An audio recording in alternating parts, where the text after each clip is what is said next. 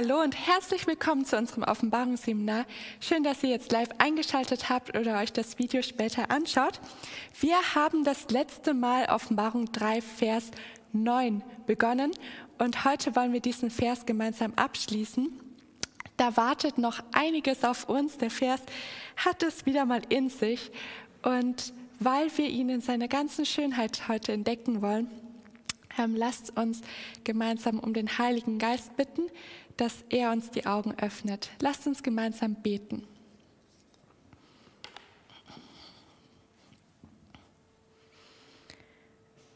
Unser Vater im Himmel, danke, dass wir jetzt wieder Offenbarungsseminar haben dürfen. Herr, wir haben schon das letzte Mal mit Offenbarung 3, Vers 9 begonnen und auch heute laden wir dich ein, dass du durch deinen Geist in unserer Mitte bist und in unseren Herzen wohnst. Herr, halte alles Störende fern. Bitte, Vater, lass schlechte Gedanken oder alles, was uns davon abhalten könnte, unter deinem Einfluss zu stehen, lass sie wegbleiben. Herr, danke, dass du uns schon so oft durch das Studium deines Wortes geleitet hast. Und auch jetzt bitte ich dich, dass wir deinen Segen aufs Neue erfahren können. Im Namen Jesus. Amen. Wir wollen uns kurz ins Gedächtnis rufen, was wir das letzte Mal gemacht haben. Wir hatten Offenbarung 3, Vers 9 angeschaut und ich lese ihn ganz zu Beginn noch einmal vor. Offenbarung 3, Vers 9. Siehe, ich gebe das solche aus der Synagoge des Satans, die sich Juden nennen und es nicht sind, sondern lügen. Siehe, ich will sie dazu bringen, dass sie kommen und vor deinen Füßen niederfallen und erkennen, dass ich dich geliebt habe. Und wir hatten uns näher mit der Synagoge des Satans beschäftigt. Wir hatten gesehen, hier handelt es sich um Menschen, die wirklich im großen Kampf auf Satans Seite stehen. Aber nicht einfach nur, weil Gott halt sagt, naja, es muss zwei Seiten geben, sondern das sind Menschen, die sich allmählich, Schritt für Schritt, so wie wir das in der Geschichte von Judas gesehen hatten, von Gott entfernt haben. Und Gott möge uns davor bewahren, dass wir, ja, dass wir auch zu solchen Menschen gehören könnten. Wir hatten dann geendet mit einem Zitat von Ellen White am Schluss, wo wir eine Szene hatten, die 144.000 auf dem Berg Zion und sie hat dann geschrieben, ähm, diese 144.000 waren alle versiegelt und vollkommen vereinigt, als sie das gesehen hat. Ähm, und dann sagt sie, auf ihren Stirnen stand geschrieben, Gott, das neue Jerusalem und ein herrlicher Stern mit dem neuen Namen Jesu. Über unseren glücklichen, heiligen Zustand wurden die Bösen wütend und stürzten sich mit Gewalt auf uns, um uns ins Gefängnis zu werfen wenn wir im Namen des Herrn die Hand ausstreckten und sie hilflos zu Boden fielen.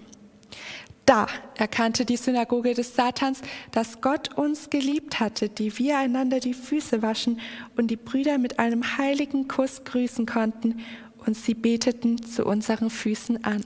Und da wollen wir heute weitermachen. Bei diesem Satz und ähm, und siehe, ich will sie dazu bringen, dass sie kommen und vor deinen Füßen niederfallen und erkennen, dass ich dich geliebt habe. Also wir haben jetzt gesehen, zeitlich können wir das bei Jesu Wiederkunft einordnen.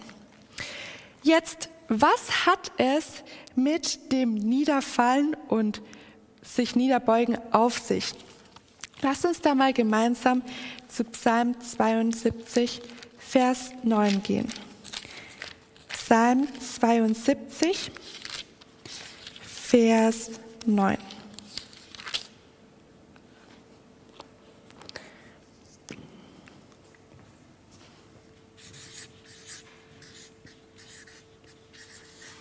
Ah. Im Psalm 72, Vers 9 heißt es, vor ihm werden sich die Wüstenvölker beugen und seine Feinde werden Staub lecken. Und die Frage, die sich hier auftut, ist ganz natürlich, wer ist ihm? Vor ihm werden sich die Wüstenvölker Völker beugen. In Vers 7 heißt es, in seinen Tagen wird der Gerechte blühen und Fülle von Frieden wird sein, bis der Mond nicht mehr ist. In Vers 1 verrät uns Salomo schon gleich zu Beginn, es geht um einen König. Es geht hier um einen König oder, und auch ähm, einen Königssohn, der in Gerechtigkeit herrscht. Ähm, er ist nicht so wie die gottlosen Könige, die die Macht, an sich reißen und ähm, einfach nur ja auch Ruhm scheffeln wollen, sondern einen gerechten König, ähm, der von Gott eingesetzt ist. Es gibt aber noch andere Stellen im Alten Testament und da können wir gemeinsam zu Jesaja 49 gehen, wo wir auch diese Geste haben. Was wir jetzt, glaube ich, schon ganz gut in Psalm 72 gesehen haben, ist, ähm, hier, das ist hier eine Geste der Huldigung oder der ähm, Unterwürfigkeit, der Achtung, ähm, dieses sich niederbeugen. Wenn wir jetzt zu Jesaja 49 gehen, dann haben wir einen Vers, der bei mir in der Bibel zumindest als Parallelvers angegeben worden ist. Also es muss wohl zu ähm, Offenbarung 3, Vers 9 hier einige Parallelen geben. Halten bis dahin fest, wir haben hier ähm, Huldigung, schreibe ich jetzt einfach mal so. Es geht nicht darum, dass jemand etwas auf den Boden fallen gelassen hat und dann der andere aufspringt und es aufhebt, sondern wenn hier sich jemand beugt, und in dem Fall sind es die Vertreter der Synagoge Satans, dann deswegen, weil sie einen, man kann schon sagen, hierarchischen Unterschied ähm, zu Gottes Gemeinde sehen. Also, gehen wir zu Jesaja 49, dort Vers 23. Und Könige sollen deine Wärter sein und ihre Fürstinnen deine Ammen. Sie werden vor dir niederfallen, das Angesicht zur Erde gewandt und werden den Staub deiner Füße lecken. Und du sollst erkennen, dass ich der Herr bin. Die auf mich harren, werden nicht zu Schanden werden. Ein Vers, wo wir auch wieder dieses Niederfallen haben.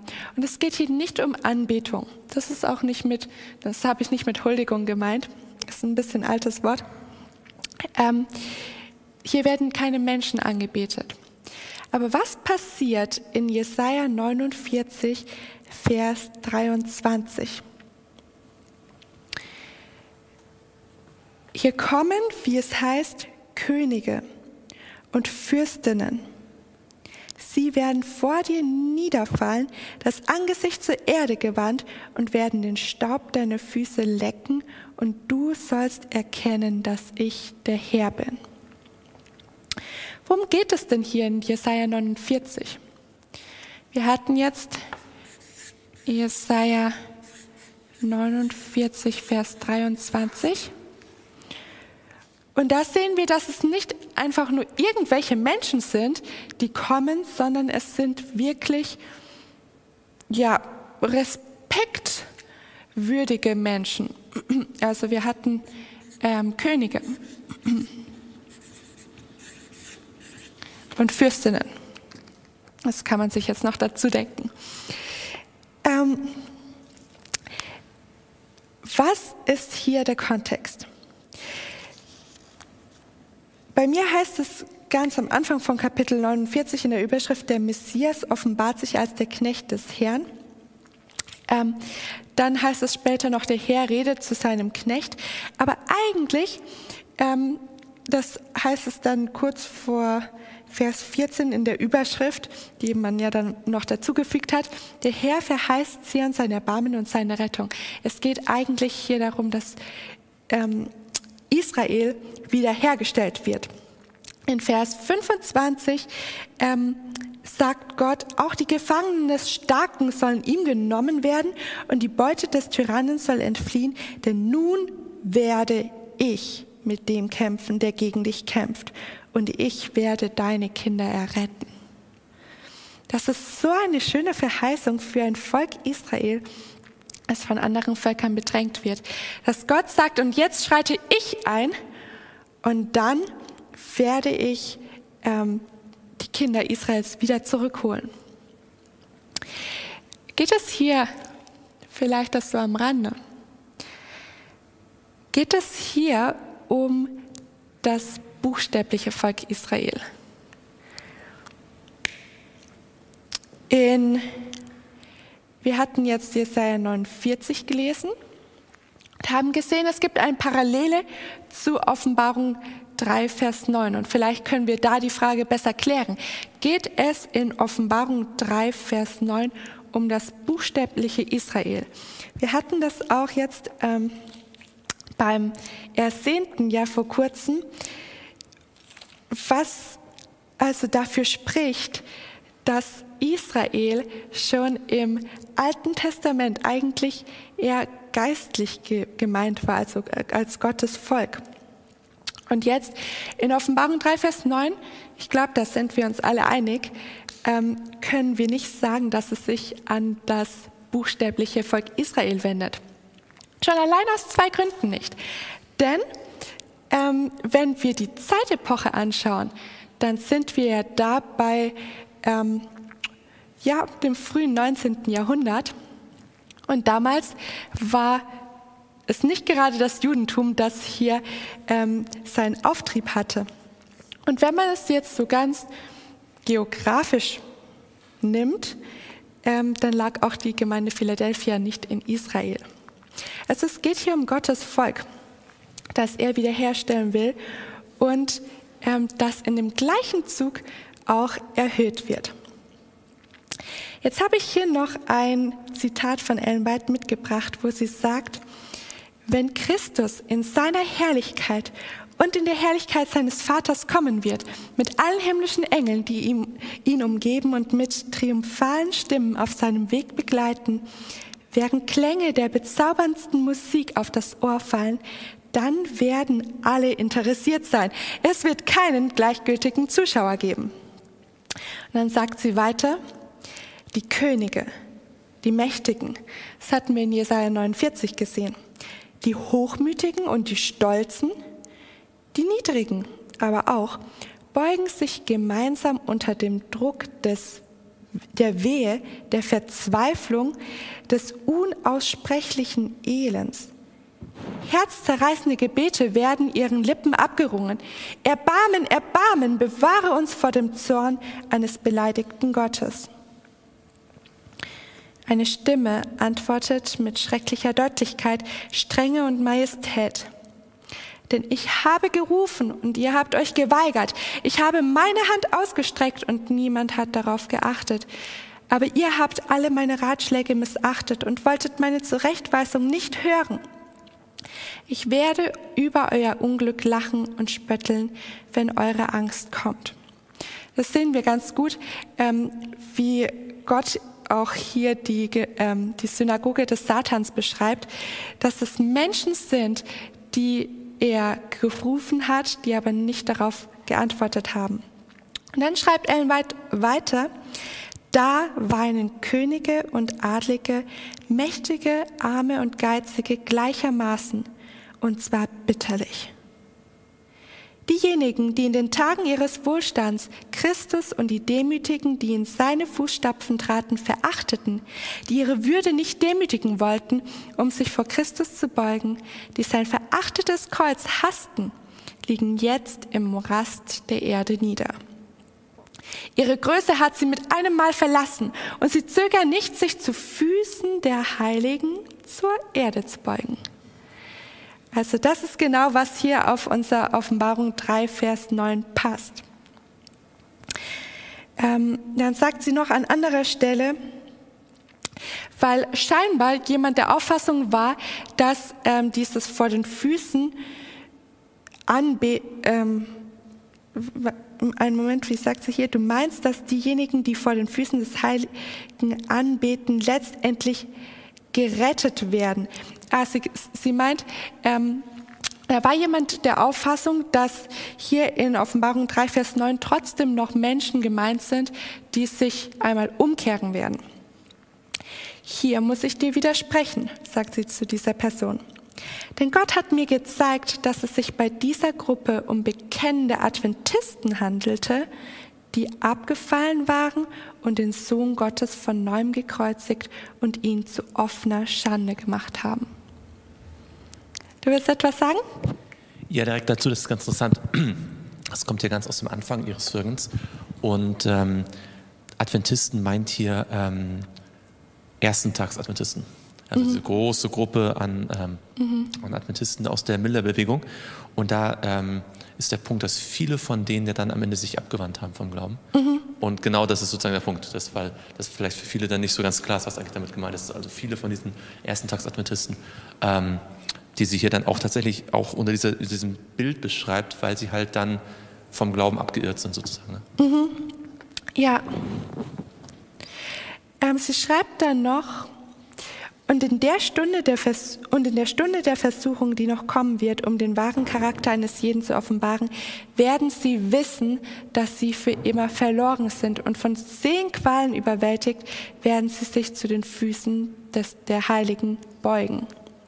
Also dieses Erkennen ähm, bei Jesu Wiederkunft dann auch, ähm, dass, ja, dass man nicht zu Gott gehört, das wird sehr viel Erniedrigung ähm, zur Folge haben. Jetzt wollen wir aber nicht so sehr dabei stehen bleiben, denn in Offenbarung 3, Vers 9 geht es noch weiter. Und weil der Schluss so schön ist, will ich da ein besonderes Augenmerk drauf legen. Es heißt hier, wenn wir in Offenbarung 3, Vers 9 weiterlesen, ähm, und ich will sie dazu bringen, dass sie kommen und vor deinen Füßen niederfallen, das hatten wir jetzt schon, und erkennen, dass ich dich geliebt habe. Ganz einfache und ganz fundamentale Frage.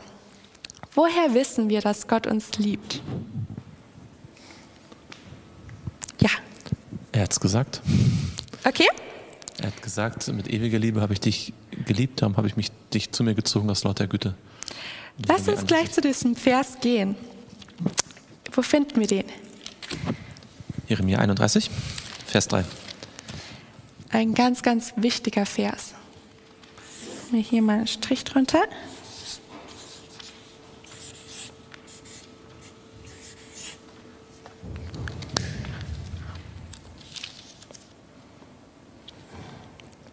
Und du darfst auch lesen. Von ferne her ist mir der Herr erschienen. Mit ewiger Liebe habe ich dich geliebt. Darum habe ich dich zu mir gezogen aus lauter Gnade. Mhm. Dankeschön. Was sagt uns dieser Vers genau? Zum einen sagt er uns, dass ähm, Gottes Liebe ewig ist. Mhm. Ja, sie ist immer dieselbe, sie ist mhm. unveränderlich. Und weil das so ist, tut er etwas. Weil er uns liebt, zieht er uns zu sich. Ja. Okay. Und zwar nicht, weil wir es verdient haben, sondern aus Gnade. Mhm. Bleiben wir mal bei dem ersten stehen. Ich mache mal ein A draus. Das heißt ja eigentlich ähm, mit ewiger Liebe. Wir haben auch manchmal diese, diese Phrase, dass Gott von Ewigkeit zu Ewigkeit ist. Das heißt, wenn wir das uns auf, eine, auf einem Zeitstrahl anschauen, sagen wir, ich bin hier geboren, ja? Oder ja, und im Moment geht das Leben so weiter. Wenn Jesus nicht vorher wiederkommt, dann ist das Leben hier zu Ende. Wann hat Gottes Liebe, wann war Gottes Liebe da und wie lange reicht sie? Sie war schon immer da. Sie war schon immer da. Weil, ja. Also eigentlich noch noch bevor unsere Zeitrechnung anfängt, ja? Noch davor. Weil Gott ja die Liebe ist. Also solange es Gott gibt, gab es die Liebe. Mhm. Und wie lange reicht sie? Bis in alle Ewigkeit. Bis in die Ewigkeit. Das klingt, sehr, das klingt jetzt sehr banal. Aber wenn Gottes Liebe von Ewigkeit zur, bis zur Ewigkeit reicht, über meine Lebensspanne hinaus, dann heißt das, Gott hat mich schon geliebt, bevor ich da war. Und Gott wird mich auch lieben, nachdem ich nicht mehr da bin. Das, also das ist ganz wichtig, weil manchmal haben wir so dieses, diesen Eindruck, ähm, Gottes Liebe ist mal da und Gottes Liebe ist mal nicht da. Oder manche fragen sich, hat mein Leben überhaupt einen Sinn? Ähm, bin ich überhaupt gewollt? Ja, weil Gottes Liebe uns gegenüber, Liebe ist ja nicht irgendwas, was einfach nur im Raum steht, ähm, sondern braucht irgendwie einen, einen Bezugspunkt. Und Gottes Liebe zu uns war schon da, bevor es uns überhaupt gegeben hat. Gottes Liebe wird aber auch dann noch für uns da sein, wenn wir, wenn unser Leben zu Ende ist. Das heißt, auch was, was das ganze Zukünftige noch angeht, ähm, was die, das Gericht und alles, selbst dann ist Gottes Liebe noch da, ja. Das zeigt, wie absolut unnötig und unsinnig der Gedanke ist, mit äh, Werken Gott beeindrucken zu können. Mhm. Weil man versucht, sich etwas zu erkaufen, was schon da ist. Ja. Es ist schon da. Naja, und, das, und deswegen, das kann man nur glauben. Man kann es nicht noch vergrößern. Mhm. Ja, genau. mhm. Deswegen ist eigentlich Werksgerechtigkeit führt immer dazu, dass man einen Mangel an der Liebe Gottes verspürt. Ja. Das ist der Umkehrschluss. Ja. Mhm. Und man, man spürt nur diesen Mangel, aber eigentlich ist er ganz unbegründet, weil Gottes Liebe da ist, ob ich sie spüre oder nicht. Ähm, jetzt gehen wir mal noch zu dem zweiten Punkt, was wir hier in Jeremia 31 haben. Ähm, darum, hast du schon ganz richtig ge gesagt, es führt zu etwas, habe ich dich zu mir gezogen aus lauter Gnade.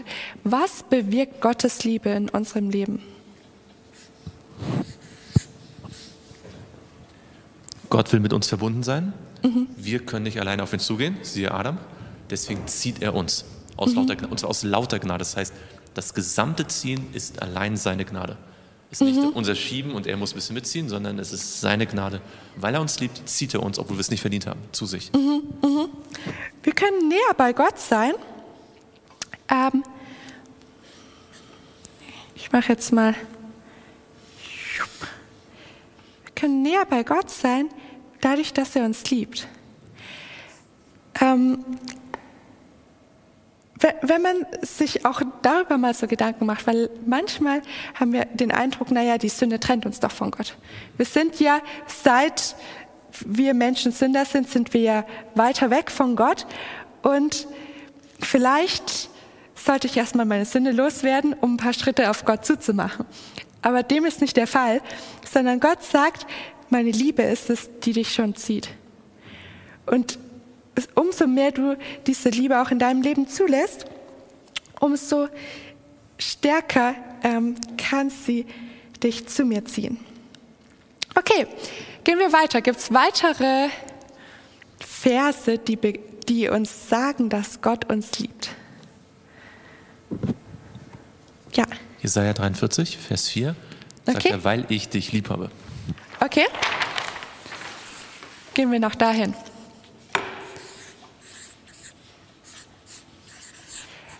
Was bewirkt hier Gottes Liebe? Also der Vers sagt ja darum, ja. weil du kostbar bist in meinen Augen ja. und wertgeachtet und ich dich lieb habe, so gebe ich Menschen für dich hin und Völker für dein Leben. Also da geht es auch darum, dass der Mensch einen, einen hohen Wert hat, dass mhm. er kostbar ist. Mhm. Ähm, mhm. Gott liebt ihn und das macht ihn auch sehr, sehr wertvoll. Mhm. Okay. Wir haben hier einmal ähm, Gottes Liebe und auch den Wert des Menschen. Ja. Und ich muss sagen, das ist ein Vers, den schreibt man gerne auf Spruchkarten drauf. Den zitiert man so gerne. Aber der Vers hat, ist gar nicht so ohne. Weil Der Satz heißt ja, darum, weil du kostbar bist in meinen Augen und wertgeachtet und ich dich lieb habe, so gebe ich Menschen für dich hin und Völker für dein Leben. Was machen wir damit?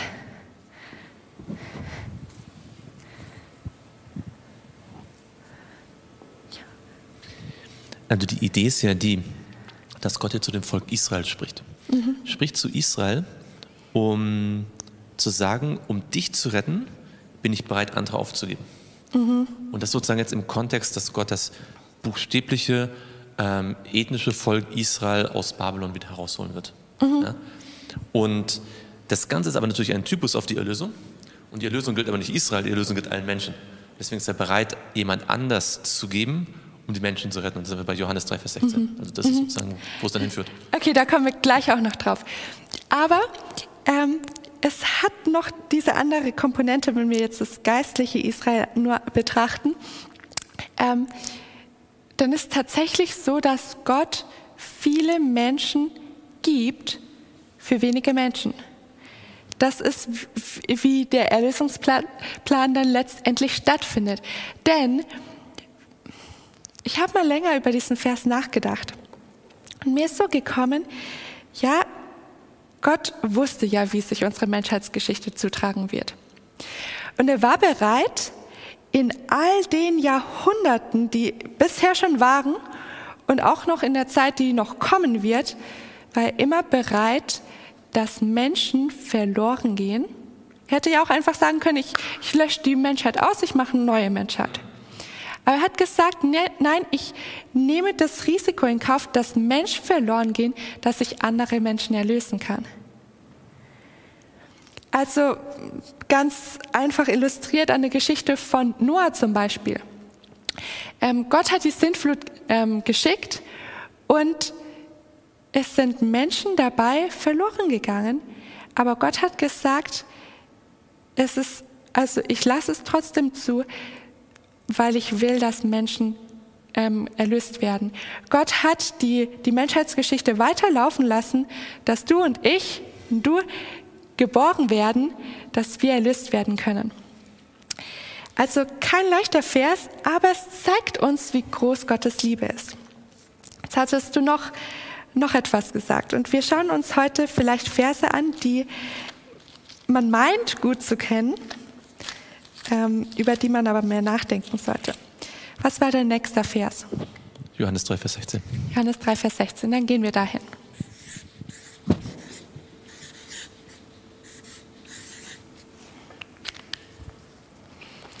Johannes 3, Vers 16. Ich lese mal. Denn so hat Gott die Welt geliebt, dass er seinen eingeborenen Sohn gab, damit jeder, der an ihn glaubt, nicht verloren geht, sondern ewiges Leben hat. Wie sehr hat Gott die Welt geliebt? So. Erklär mir mal, was so bedeutet, worauf sich das bezieht. Gerne. ähm, das so ähm, bezieht sich auf Vers 14. Mhm. Das heißt ja denn, so wie Mose die, so wie Mose die Schlange erhöht hat, mhm. ähm, so wird der Menschensohn erhöht werden.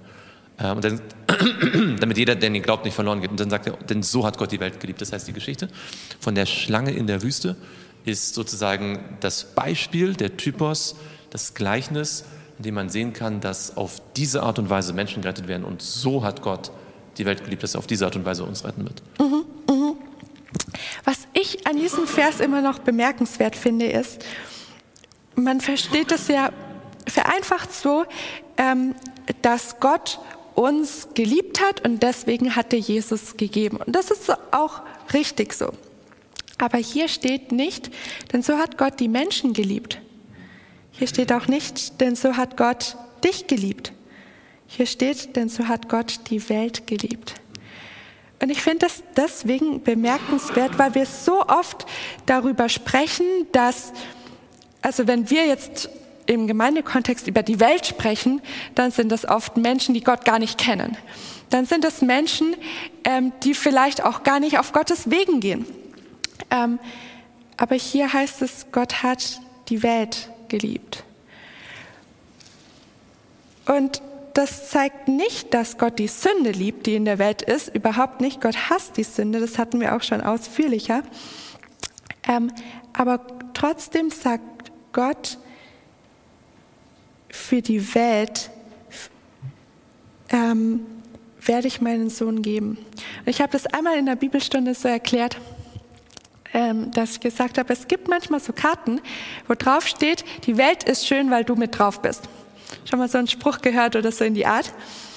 Ähm, Gott hat gesagt, die Welt ist mir wertvoll, weil du da bist. Ähm, und deswegen hat Gott seinen Sohn gegeben. Darüber dürfen wir uns auch noch mehr Gedanken machen. Jetzt gibt es einen Vers, der, den wir sofort im Zusammenhang mit Johannes 3, Vers 16 bringen müssen, weil nur so kann man ihn sich gut merken. 1. Johannes 3, Vers 16. 1. Johannes 3, Vers 16 beantwortet uns direkt oder gibt uns eine direkte Antwort, so muss ich es formulieren, ähm, auf die Frage,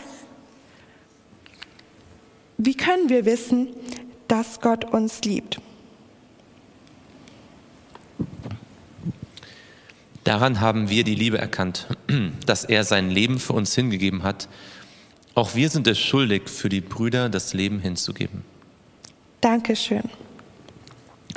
Woran können wir also Gottes Liebe richtig erkennen? Am Kreuz von Golgatha, das ist, was ja Johannes 3,16 aussagt. Mhm, genau. So. Das haben wir, So er haben, ge, genau, das haben wir in beiden Versen. Ähm, wenn wir uns mehr Gedanken über Jesu Tod, was da in Golgatha passiert ist, machen, dann können wir auch Gottes Liebe besser erkennen. Weil das eine ist, wenn immer gepredigt wird, Gott liebt dich, Jesus liebt dich, ähm, egal wie du bist, egal wie du sein wirst, Gott liebt dich, das ist das eine. Aber wenn wir wirklich Golgatha besser verstehen würden, würden wir auch Gottes Liebe besser verstehen können. Ja. Dazu passt ja auch Römer 5, Vers 8. Also, da hast du vielleicht noch. Gott aber beweist seine Liebe zu uns dadurch, dass Christus für uns gestorben ist, als wir noch Sünder waren. Ähm, und dann kommt ja nochmal in Vers 10, denn wenn wir mit Gott versöhnt worden sind durch den Tod seines Sohnes, als wir noch Feinde waren. Also Gott beweist seine Liebe zu uns dadurch, dass Jesus für mich gestorben ist, als ich noch sein Feind war. Das ist, das ist die Feindesliebe. Ja, und wenn Gott Feinde liebt, dann liebt er alle. Ja. Wer seine Feinde liebt, der sagt zu seinen Freunden eigentlich kann ich jetzt gerade nicht lieben. Ja. Ja. Oh ja. Mhm. Danke, das passt ja auch sehr gut. Das heißt übrigens, sorry, das heißt, ähm, man kann gar nicht so böse sein, dass Gott einen nicht liebt, weil man auch als Feind von Gott geliebt wird. Das ist sehr gut. Also, das war jetzt ähm, Römer 5, 4, Vers 8.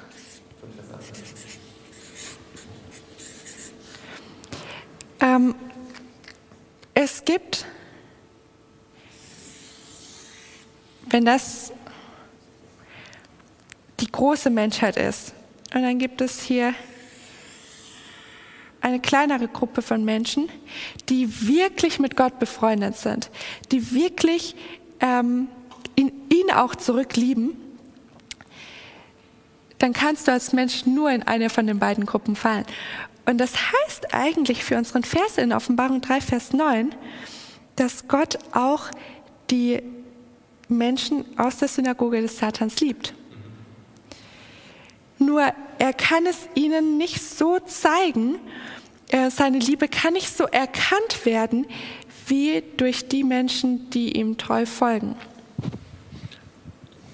Vielleicht dazu, es gibt sozusagen zwei, in der Bibel zwei Arten ähm, oder zwei verschiedene Kategorien der Aussage, Gott liebt. Es gibt einmal diese Liebe, die wir jetzt besprochen haben, die für alle Menschen ist, die bereit ist, alles zu geben für alle Menschen. Aber dann gibt es sozusagen auch die Liebe, die sozusagen auf Wechselwirkung ist, also wo man einen, jemanden liebt, weil man auch zurückgeliebt wird sozusagen oder so. Und da gibt es dann Aussagen, wie zum Beispiel, wo er sagt, ähm, Jakob habe ich geliebt, Esau habe ich gehasst, Ja. weil Jakob eben zurückgeliebt hat. Ja, Das ist genau diese Ja, ja, ja, genau. Das, solche, ähm, diese Stellen gibt es dann auch noch. Ähm, aber lass uns mal auch noch 1. Johannes, ich, ich hatte eigentlich so viele Verse aus 1. Johannes, weil Johannes einfach sehr gerne über die Liebe Gottes spricht. Lass uns da mal noch Johannes, 1. Johann, Johannes 5, Vers 3 angehen. Die Frage, die wir auch haben, ist ja, ähm, wie zeigt sich Gottes Liebe? Und nicht, ein, nicht nur durch das, was er, doch, eigentlich schon was, durch das, was er tut. Lass mal lesen. 1. Johannes 5, Vers 3. Denn das ist die Liebe zu Gott, dass wir seine Gebote halten und seine Gebote sind nicht schwer. Okay, da geht es jetzt um diese Liebe zurück. Ja, ähm, aber was bewirkt denn Gottes Liebe? Ja. Aber wir können den Vers eigentlich auch durchaus mal, vielleicht ein bisschen ungewöhnlich, mal umdrehen gedanklich. Wenn unsere Liebe sich dadurch ausdrückt, dass wir Gottes Gebote halten, mhm. dann drückt sich auch Gottes Liebe darin aus, dass er seine Gebote hält. Ja. Dass er treu zu seinen Verheißungen steht. Mhm. Dass das, was in 1. Mose, äh, 2. Mose 20 am Anfang steht, dass er uns aus Ägypten herausführt, dass er das immer tut. Mhm. Dass er immer dazu steht. Mhm. Und, und, zu all den Prinzipien, die sich in zehn Geboten zeigen. Er ist immer die Wahrheit, er ist immer die Treue. Ja? Mhm. Er denkt immer zuerst an, sich, äh, an, an uns, anstatt an sich selbst. Mhm. Oh ja. Ähm, auch 1. Johannes 2, Vers 3. Das ist vielleicht noch ähm, noch deutlicher hier im Deutschen. Ähm, 1. Johannes 2, Vers 3, 5 und 6. Lass uns mal das noch lesen. Und daran erkennen wir, dass wir ihn erkannt haben, wenn wir seine Gebote halten. Wer aber sein Wort hält, in dem ist wahrhaftig die Liebe Gottes vollkommen geworden. Daran erkennen wir, dass wir in ihm sind. Wer sagt, dass er in ihm bleibt, der ist verpflichtet, auch selbst so zu wandeln wie jener gewandelt ist. Okay. Das ist jetzt ein Text, ähm, wo noch mehr deutlich wird, wie Gottes Liebe und seine Gebote zu halten, also Gehorsam gegenüber seinen Geboten zusammenhängen. Und hier muss man auch aufpassen, ähm, dass man nicht in dieses Fahrwasser hineinkommt zu sagen, na ja, wenn ich Gottes Gebote halte, dann bin ich besonders von ihm geliebt weil das sind wir schnell auf der Spur der, der Werksgerechtigkeit, dass wir ähm, Gott irgendwie beeindrucken wollen, dass er uns mehr liebt. Aber ähm, ja, es ist, und daran erkennen wir, dass wir ihn erkannt haben, wenn wir seine Gebote halten. Wer sein Wort hält, in dem ist wahrhaftig die Liebe Gottes vollkommen geworden. Das heißt, woran erkenne ich Gottes Liebe in meinem Leben?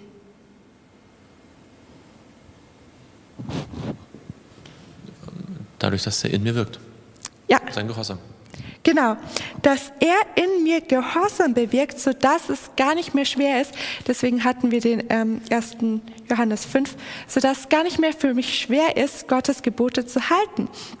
Und wir machen uns manchmal das wenig bewusst, dass wenn wir zum Beispiel Sabbat feiern oder wenn Gott uns hilft, ehrlich zu sein, oder wenn Gott uns hilft, ähm, überhaupt unsere Nächsten zu lieben, unsere Eltern zu ehren vielleicht oder auch ähm, Respektpersonen. Das sind alles Früchte von der Liebe Gottes. Und es kann sein, dass wir uns vielleicht manchmal so fragen, ja, wo ist denn Gottes Liebe in meinem Leben? Ich weiß, irgendwie ist sie da, aber ich kann es nicht so richtig fassen. Dann dürfen wir schauen, was Gott schon alles in unserem Leben bewirkt hat und wissen, dass es durch die Liebe Gottes gekommen ist. Und wir dürfen das auch nicht wegwerfen.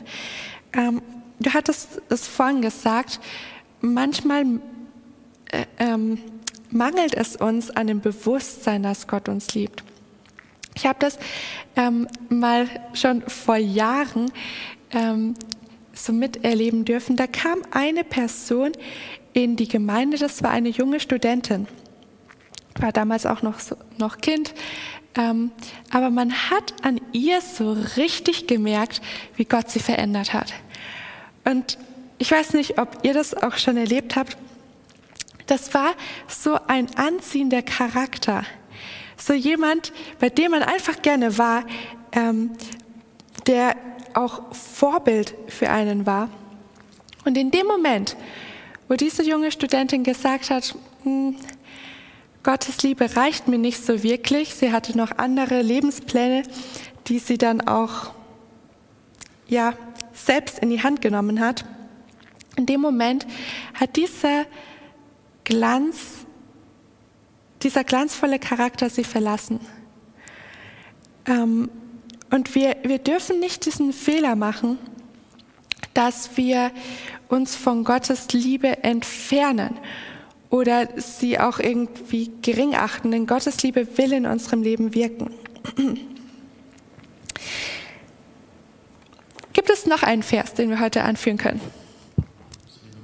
Hosea. Hosea, okay. Hosea. Der stand ähm, nicht bei mir auf der Liste, aber gerne. Hosea 14. Mhm. Sehr schön. Moment, Hosea 14. Und dort Vers 3, 5. Mhm. Also der ganze Abschnitt ist eigentlich unglaublich schön, aber Hosea 14, Vers 5. Ich will ihre Abtrünnigkeit heilen, gerne will ich sie lieben, denn mein Zorn hat sich von ihnen abgewandt. Oh ja. Mhm. Hosea 14, Vers 5. Und was hier sehr schön ist, ist auch, dass also Gott sich nicht erst zwingen muss, uns zu lieben. Ja, also er sagt, gerne will ich sie lieben. Ja. Oh ja. Ich mache das mhm. gerne. Mhm. Und ich äh, bin bereit, auch alles zu heilen, was da entgegensteht. Genau, dazu passt noch ein anderer Vers, den ich hatte, in 5. Mose 7. In 5. Mose 7, da ist es auch so schön ausgedrückt, dass Gott sein Volk oder überhaupt die Menschen lieben will. Man kann ihn gar nicht davon abhalten. 5. Mose 7 und dort Vers ähm, 7 und 8. Nicht deshalb, weil ihr zahlreicher wärt als alle Völker, hat der Herr sein Herz euch zugewandt und euch erwählt, denn ihr seid das geringste unter allen Völkern, sondern weil der Herr euch liebte und weil er den Eid halten wollte, den er euren Vätern geschworen hatte. Darum hat der Herr euch mit starker Hand herausgeführt und dich erlöst aus dem Haus der Knechtschaft, aus der Hand des Pharao, des Königs von Ägypten. Dankeschön. Klar, es richtet sich hier so rein sprachlich an das Volk Israel. Aber das ist ja genau das Argument, das Gott hier bringt. Nicht, weil ihr irgendwie besonders werdet. Ihr seid nicht größer, ihr seid nicht, ihr habt es nicht gefordert, sondern ich habe euch einfach aus freien Stücken geliebt. Und ich will mit euch den Eid halten.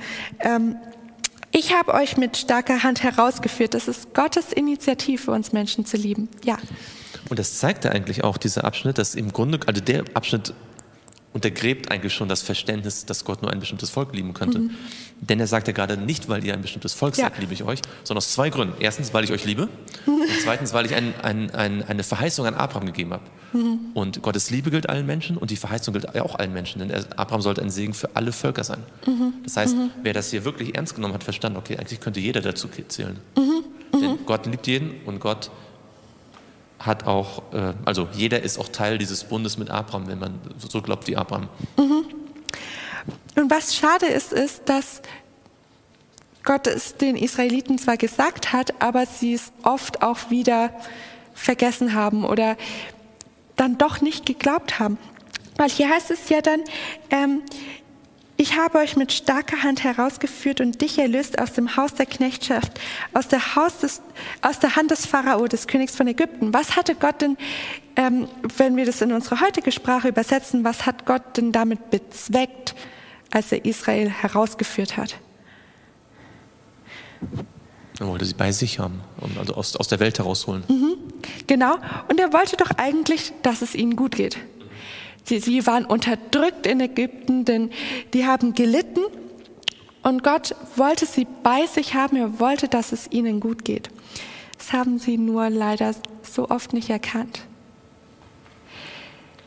Wenn Gott sagt, ich liebe dich und das bewirkt, dass ich etwas Gutes mit dir vorhabe, dann kommen wir auch manchmal dahin zu sagen, hm,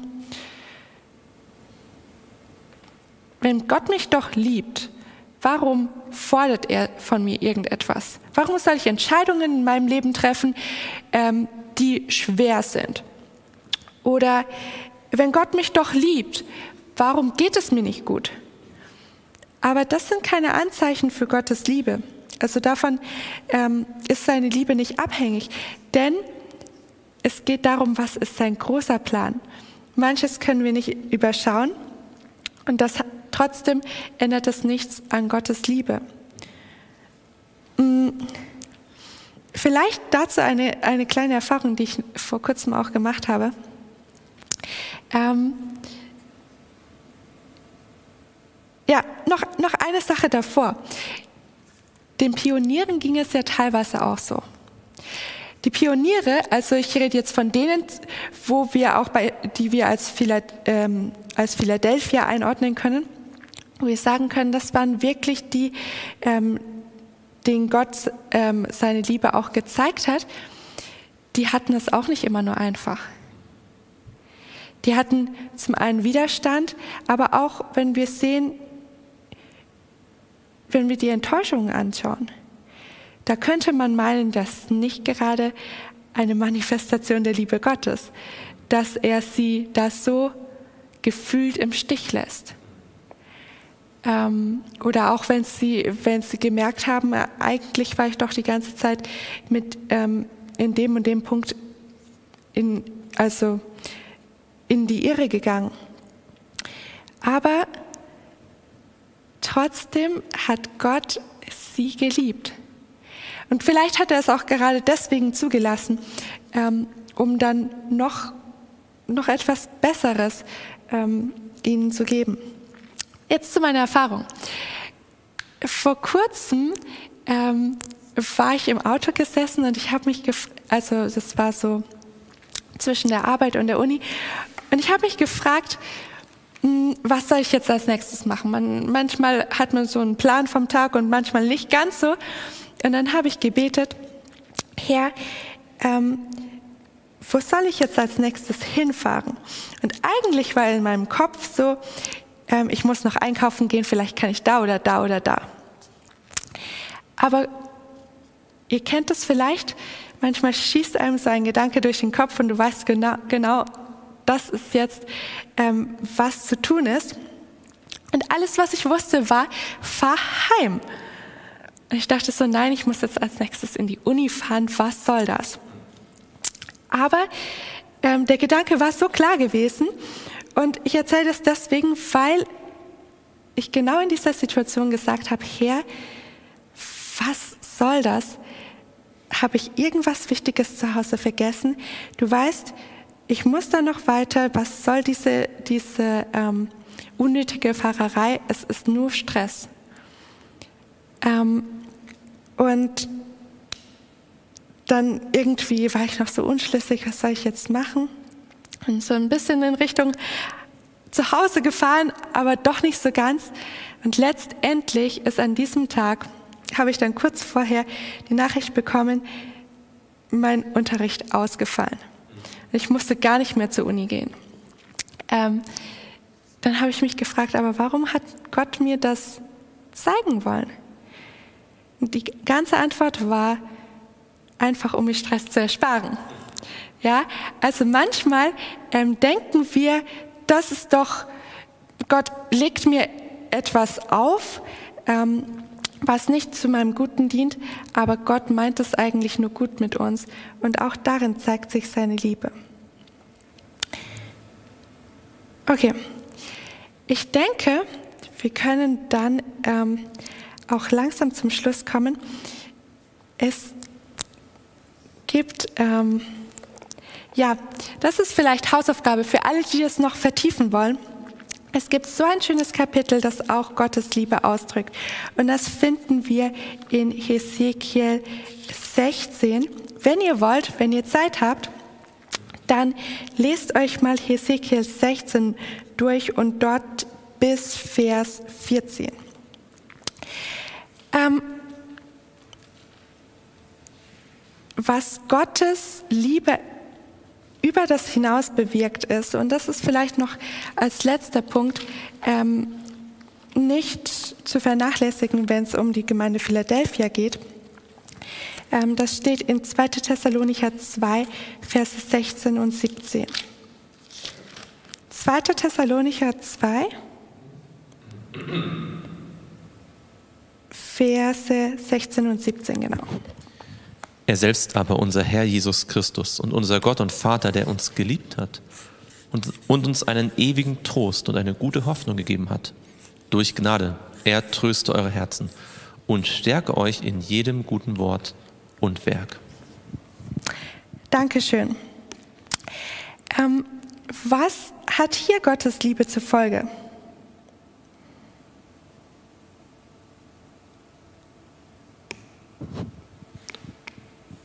Das bewirkt, dass unsere Herzen getröstet werden, dass wir gestärkt werden, dass wir jedes gute Wort, jedes gute Werk dann auch tun können. Mhm. Und das ist nur ein Beispiel dafür, dass Gottes Liebe nicht einfach nur so ähm, stückweise ist, sondern dass er uns gerne, dass er uns sie gerne im Gesamtpaket gibt. Ja, er gibt uns auch gerne Stärkung, Trost ähm, und alles andere, was wir brauchen, noch dazu. Beziehungsweise, vielleicht könnte man auch sagen, es ist in Gottes Liebe mit inbegriffen. Wir wollen Gott jetzt Danke sagen, ähm, dass er uns liebt.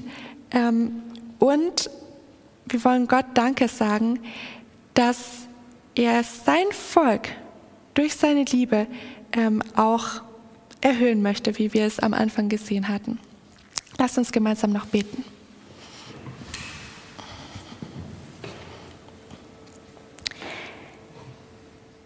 Lieber Vater im Himmel, wir haben heute viele Verse angeschaut, wo es heißt, dass du uns liebst. Und ich bitte dich, dass du uns selbst davon überzeugt werden lässt. Denn Herr, wenn deine Liebe in unserem Leben wirksam wird, dann können auch andere es erkennen. Vater, bitte lass uns auch deine Liebe erwidern. Lass uns so leben, dass wir beständig näher zu dir gezogen werden können und dass dein Einfluss in unserem Leben noch größer werden kann. Danke, dass deine Liebe unerschöpflich ist, dass du uns auch dann lieben wirst, in den Momenten, wo wir es vielleicht nicht so fühlen können. Aber lass es uns gerade in diesen Momenten glauben. Das bitte ich dich im Namen Jesus. Und Herr, ich danke dir, dass deine Liebe so unermesslich groß ist. Amen.